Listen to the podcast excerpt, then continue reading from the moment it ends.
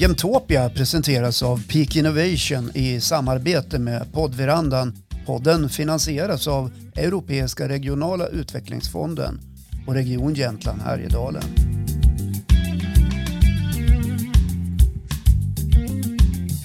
Pernilla Ramslöv, välkommen till Jämtopia. Tusen tack. Ja, eh, vem är du om vi börjar i den änden? För jag tänkte att du ska få presentera dig helt själv och lite grann om din bakgrund. Nej men oj vad härligt. Ja. Ja. Nej men jag är en eh, östgöte från, från början med uppväxt med båda fötterna ganska djupt i myllan med en väldigt stabil och trygg familj där jag fått oändligt mycket kärlek och med en tro på att jag kan göra precis vad som helst.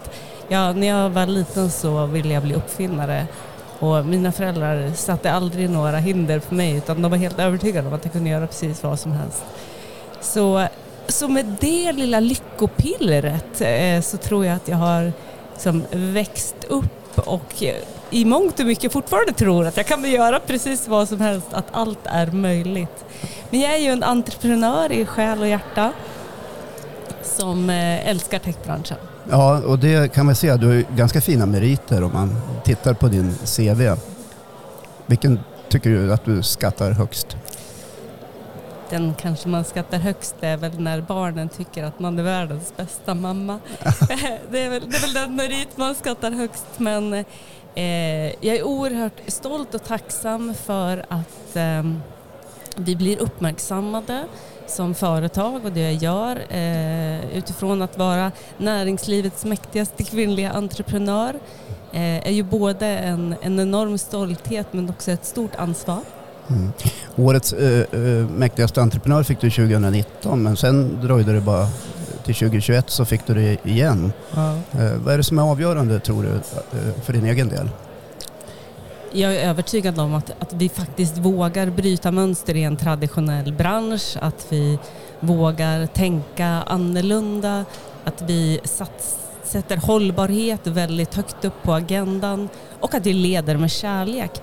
Det är någonting annat eh, och det får det skapar förutsättningar och det, det får ringa på vattnet. Mm. Om du beskriver ditt företag som du startade 2011, Nox, vad är det för typ av företag?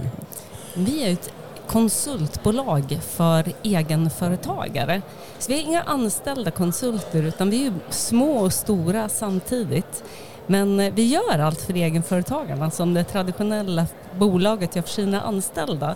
Så att eh, vi skapar en förutsättning för att de är en del av oss eh, och vi därmed kan bli stora, ett stort bolag. Så vi har ju mer än 3000 egenföretagare mm men vi är bara 19 personer som driver NOX. Men eh, om man då ska vara konsult under NOX paraply om vi kallar det så, eh, vad krävs? Vad letar ni efter? Vad är det för egenskaper och, och sådana saker? Men för det första så är vi jobbar i IT-branschen Mm. så man ska ju ha någon koppling till IT-branschen för att vara relevant och för att kunna, vi ska kunna hjälpa dem med uppdrag. Men sen eh, är det viktigt för oss att man delar våra värderingar, att vi eh, jobbar med, med transparens och med ärlighet och med eh, ja, kvalitet. Det är, det är oerhört viktigt för oss. Och vi träffar ju alla egenföretagare som ansluter sig till NOX. Så att man faktiskt känner att man är en del av oss. Så, så även om man är liksom en del under paraplyet, som, eh, att, att gilla eller anamma era värderingar och det ni står för, det blir någon slags eh, överenskommelse för att man ska kunna vara med i. Ja, absolut. Ja. Ja. Får jag backa lite grann till när du beskriver din barndom och din eh, kärleksfulla uppväxt. Eh, Det låter som att gå kloss i kloss med hur du bedriver ditt ledarskap också i, i NOX. Ja, men är inte det där ganska mycket sunt bondförnuft? Att vi alla människor vill vara älskade och vill bli sedda. Och det är ju självklart att det är så att det är människor som utvecklar bolag. Det är inte processer och verktyg och strukturer utan det är människor. Då måste vi se till att människorna mår bra och känner sig uppskattade och älskade. Det är ganska mycket sunt bondförnuft för mig. Så att, att jag tar med det in i mitt ledarskap känns ganska självklart. Vad är det du blir inspirerad utav då, eh, förutom din egen bakgrund när du leder? Jag blir inspirerad av alla mina fantastiska medarbetare eh, och jag blir inspirerad av, eh, av den feedback vi får ifrån kunder utifrån det vi gör. Och det stärker mig att tro att det här det är helt rätt väg att gå. Mm. Om man tittar på startup-världen då, vad har du för erfarenheter därifrån? Jag brukar säga att jag, var, jag startade nog min bana som entreprenör redan när jag var 11 år. Eh, då, vad, vad, gjorde du då? Vad blev det då? Ja, då, då var det så att eh, då fick min syster sitt eh, första sommarjobb och tjänade egna pengar. Och hon tjänade ju så galet mycket pengar. 35 kronor om dagen. Oj. Och då kände jag att jag vill ju också tjäna egna Såklart. pengar. Ja, och, men jag var ju för liten för att ta ett sommarjobb. Så då så skaffade, så fixade jag en lista på saker som mina föräldrar kunde köpa mig. Tjänster som att dammsuga och klippa gräset och stryka skjortor och sådär. Och det blev populärt och till och med grannarna började köpa mina tjänster. Så den sommaren tjänade jag mer pengar än min syster. Och det är någonstans där så tändes entreprenörsdjävulen i mig tror jag. Så sen dess så har jag haft det där med mig hela tiden och under teknisktiden när jag pluggade på KTH så hade jag och min kompis ett cateringföretag och ja, sen har jag hållit på. Det där har alltid funnits med mig. Mm. Uh, en, en lycka av att kunna skapa någonting från ingenting med två tomma händer. Vilken fantastisk eh, eh känsla att, att bära med sig genom hela livet. För du är ju inte 11 år längre. Tack och lov. och det där med att du spöade syrran, det, det kanske också var en drivkraft att tävla lite grann? Absolut, jag är en hopplös tävlingsmänniska. Jag tävlar även mot de som inte ens vet det. Jag tävlar mot dem. Ja, så du, du tävlar utan att de kanske känner till att du tävlar? Ja, absolut. Ja. Så att jag, till exempel i rulltrappan så, så har jag någon sjuk idé om att jag måste vara upp först. så att, och det, de har absolut ingen aning om att jag tävlar mot dem. Så du går vänster? Ja, ja, jag ja, går vänster. Du står så, inte still till nej, höger? Nej, vänster ja. med, med, med, snabba kliv uppåt. Ja, men det fick jag lära mig när jag flyttade till Stockholm 86, att uh, stå inte till vänster om du ska stå till. För då kommer det någon sån som du bakom och säger ursäkta. Aha, så är det. Ja, ja spännande. Hörru, du, om du ska titta på hållbarheten då som, som ni har ett stort fokus på inom och, uh, och koppla ihop det med, med ledarskap i ett uh, snabbväxande företag. Vad har du för tankar där? Ja, men återigen så är det ju så, om vi inte är hållbara som människor så har vi oerhört svårt att kunna utveckla varken oss själva eller företag. Mm. Så där, där måste vi tänka på det. Eh, och det är ju utifrån väldigt många aspekter. Eh, det handlar ju både om att man ska må bra rent fysiskt och där vet vi att eh, kost och träning och hälsa och återhämtning är oerhört viktigt och då behöver vi skapa förutsättningar för det. Sen är ju hållbarhet utifrån att vi måste ha, vi måste ha en hållbar affär för att det är en förutsättning för att vi ska kunna hitta på nya saker och, och växa bolaget. Eh, och vi måste också skapa förutsättningar för att vi ska kunna vara eh, hållbara som grupp. Eh, och där eh, eh, ha den här tryggheten för varandra och, och göra att vi gör varandra bättre. Mm. Alltså, begreppet hållbart kan ju lite så här vårdslöst hos många bara komma att handla om klimat och klimathot och sådana bitar. Men här pratar ju du om mellanmänskliga spelet mellan människor, individer, hur vi är med varandra. Mm. Att bli sedd, att ge feedback, att få feedback, att kunna utvecklas som individ och vara lite varsam också med, med människor. Ja men absolut. Det kanske inte är så vanligt i yrkeslivet om man tänker att för många kör ju på och sjuktalen går i höjden och, och sen så kanske man aldrig kommer tillbaka. Nej, Nej men och det är ju återigen med rätt mycket sunt bondförnuft. Om vi inte, om vi inte är hållbara som, som personer, så, jag menar, som egenföretagare i den världen som jag lever i, så är man inte hållbar, då har man ingen produkt att sälja och då går det ganska dåligt för företaget. Mm. Så man måste säkerställa att man har den hållbarheten med sig. Men är Men du det- noga med dig själv också då? Går du hem klockan fem på fredag eftermiddag och säger nu är det nog, i helgen ska jag vila och ta det lugnt och vara med familjen eller vad jag ska göra? Jag är oerhört noggrann med mig själv utifrån kost och träning. Eh, och sen så jobbar jag säkert mer än, vad, än några 40 timmar. Men jag, det är oerhört viktigt med, med återhämtning, det är oerhört viktigt med reflektion eh, och att ta hand om sig. Mm. Inspirerande tycker jag att det låter. Man känner så här, henne vill man ju ha som chef, kände jag. ja, du är välkommen. Tack. Hörru, du, om man då tittar på eh, skillnader i ledarskap. Du, det är ju ett gigföretag du, Mm. du står för och just gigekonomin var ju du tidigt ute med om man tittar på din bakgrund. Det var ju redan i, i början av 2000-talet. Du har till och med skrivit en bok om, om giggandet. Jajamensan. Ja. Eh, vad var det som gjorde att du fastnade för just gigekonomin? Att här ska jag vara. ja, men och det hette ju inte gigekonomin från början. Eh, Nej, det var ju gig- någon som hittade på det. Ja, Ja. Eh, precis. Så det var ju egentligen 2016 som vi tog det till Sverige, Mm. det ordet. Men eh, det som eh, gjorde att vi startade NOX, det var egentligen att kombinera det bästa av två världar. Då hade vi hade de traditionella konsultbolagen med allt vad det innebär, med anställda konsulter och då vet vi att när man har anställda konsulter då säljer man sin bänk.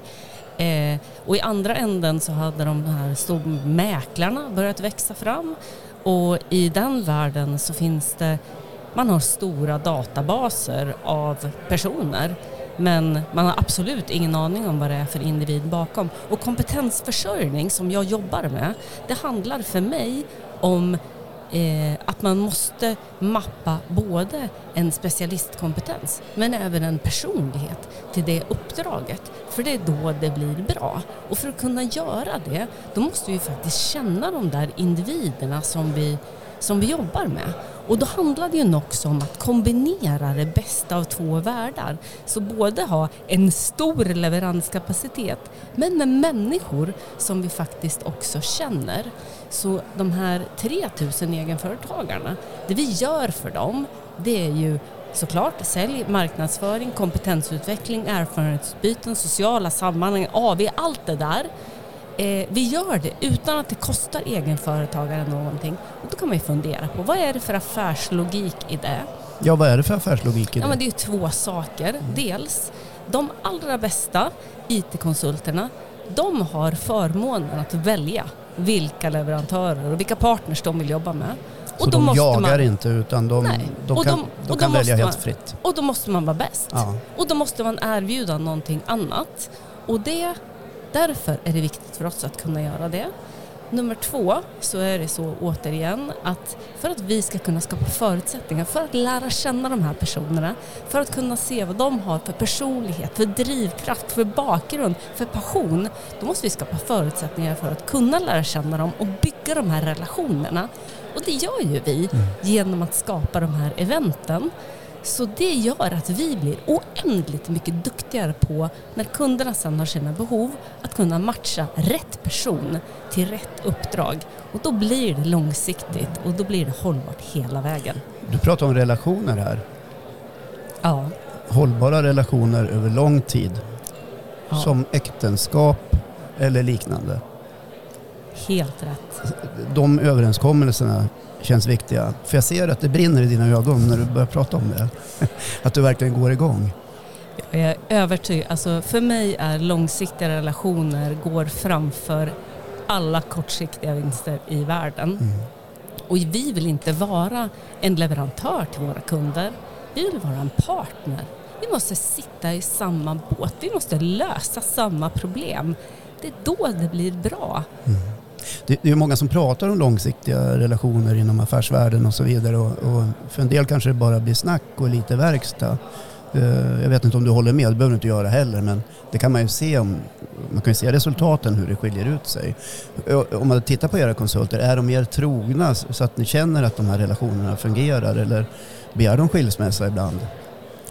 Eh, det är extremt få som, som begär skilsmässa. Så ni följer inte skilsmässostatistiken? Nej, nej, men det, det är nog snarare så att om man blir, tar en anställning och då går ur egenföretagandet, ja.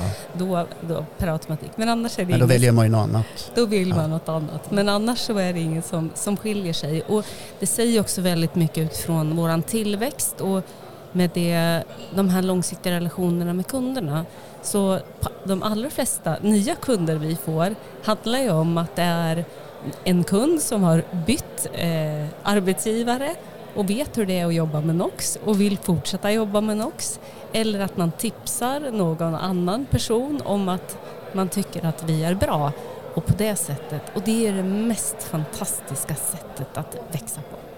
Om du hade varit en traditionell arbetsgivare och istället haft anställda, då hade du kunnat gått under begreppet att vara en attraktiv arbetsgivare som, som många brottas med idag, inte minst inom det offentliga. Eh, förstår du vad jag menar? Ja, absolut. Men jag ser mig själv som en attraktiv arbetsgivare även för alla de här fantastiska egenföretagarna som vi jobbar med. Mm. Jag vill ju vara det för dem. Jag vill att de ska känna att de är en del av NOX, att de är en del av familjen.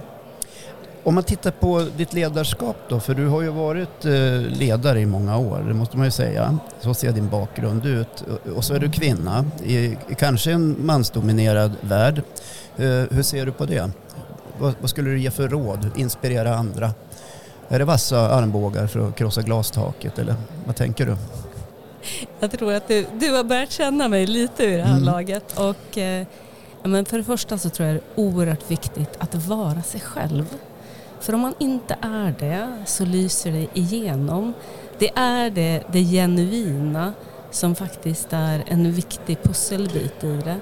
Om man inte är det så, så kommer man aldrig vara hållbar heller. Eh, men att faktiskt genuint bry sig om andra människor och vilja att andra människor ska bli sitt absolut bästa jag. Och det är, det är så enkelt. Utan när jag hör dig berätta, eftersom jag har jobbat som radioproducent i många år, så eh, pekar du ut det som är en radioproducents uppgift, att få en programledare eller ett stort ego eller vad som helst att blomma med sina förmågor. Är du med? Uh-huh. Ja. Så lite där landar du i min, min tankevärld också. Ja men det är att, att faktiskt, visst är det väl så, så enkelt att man faktiskt förstärker det som är positivt hos en person. För det är ju så att vi har alla saker som vi är bra på och alla saker som, alla, alla vi är, har saker som vi är mindre bra på. Och det finns ju en anledning till att vi är mindre bra på det. Det är för att vi kanske inte tycker att det är så himla roligt. Men det som är så härligt med det där, det är ju att om jag inte tycker det är kul så är jag inte särskilt bra på det. Men det finns ju någon annan som tycker att det där är fantastiskt kul och är oändligt mycket bättre på det. Och då är det ju så mycket smartare att vi låter andra personer göra det som vi själva inte är bra på. Och om jag får fokusera på det som jag är bra på och jag tycker det är roligt, då kan jag växa till och blomstra till helt oanade höjder. Det är så man bygger team, eller? Ja, det är så man bygger team. Men team handlar också om den här tryggheten, men det handlar också om att ta bort all intern konkurrens. Att hela tiden prata om laget före jaget och att vi är för varandra, alltid. Just intern konkurrens kan ju vara lite knöligt på en arbetsplats eller ett företag och att man känner att jag har en svaghet men jag vill ändå komma fram i den där svagheten och så är jag själv inte så nöjd med resultatet och kanske inte min chef heller. Hur tacklar man det? Förstår du vad jag menar? Men för det första måste man ta bort alla hinder för ja. den där internkonkurrensen. Så till exempel, vi har inga personliga bonusar. Eh, utan vi vinner tillsammans, vi jobbar tillsammans eh, och det gör ju att man alltid hjälper varandra. Att man aldrig känner sig ensam i någon uppgift utan det finns alltid någon man kan stötta sig på. Och att vi faktiskt alltid också omfamnar eh, när det är utmaningar. För vi vet att det är de här uppförsbackarna som gör att vi blir starkare. Och på något har vi till och med gått så långt att vi säger att det växer bra i bajs.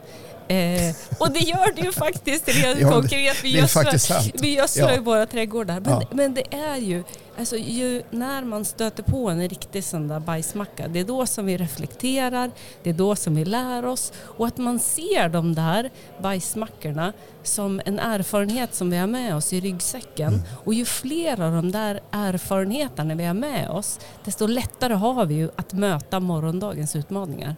Jag hade en väldigt klok chef en gång som, som sa så här till mig. Vet du Håkan, eh, vi struntar i skuldfrågan och så tittar vi på lösningen istället. Det gjorde ju att man inte kände att man hade gjort ett misstag eller att det inte blev så bra. Utan man kunde lägga krutet och kraften på vad är lösningen. Mm. Du låter som den chefen. Ja, men det spelar ju ingen roll. Det, alltså det som har hänt har hänt. Mm. Nu måste man ju bara se till att göra något bra av det. Och ofta är det ju så att eh, en konflikt hanterat på ett bra sätt stärker relationerna. Mm. Mm. Du, om vi tittar lite grann mer på Nox då. Ni har 3000 konsulter. Vi- Vi har inte så roligt läge i världsekonomin och i synnerhet inte i Sverige med hög inflation och stigande matpriser och elpriser och så vidare. Hur skulle du säga att framtiden ser ut i, i branschen närmsta året? Jag tycker vi, har, vi har förmånen att vara i en bransch som eh, har en tillväxt och där det finns oändliga möjligheter. Det är, eh, vi varit nere här på Åre Business Forum som ni vet och Mm. precis har lyssnat till Annika Winst och Petter Stordalen och, och man säger att det är, det är väldigt många investeringar som kommer ske just i techbranschen. Och digitaliseringen är ju eh, vår tids möjliggörare för väldigt många av samhällets utmaningar ut, utifrån ett hållbarhetsperspektiv men även utifrån ett effektiviseringsperspektiv. Så att eh, jag ser väldigt ljust på framtiden. Men, men finns, tror du, investeringsviljan i tider av, av dålig ekonomi? Är det då är det en, en lågkonjunktur? Är det ett bra ställe att satsa då? Om man har möjligheter Om man ju- har i ladorna så att säga. Om man Ja. har la- i ladorna så är det absolut den bästa tiden att satsa. Mm. Mm. Pernilla Ramslöv, vi skulle kunna prata hur länge som helst känner jag. Det var otroligt trevligt att få ha dig med här i, i vår podcast Gymtopia. Tusen tack. Det var en väldigt härlig morgon att få spendera tillsammans med dig. Det var härligt. Jag kände hur kärleken kom. Det gjorde den. Tack så mycket. Tusen tack.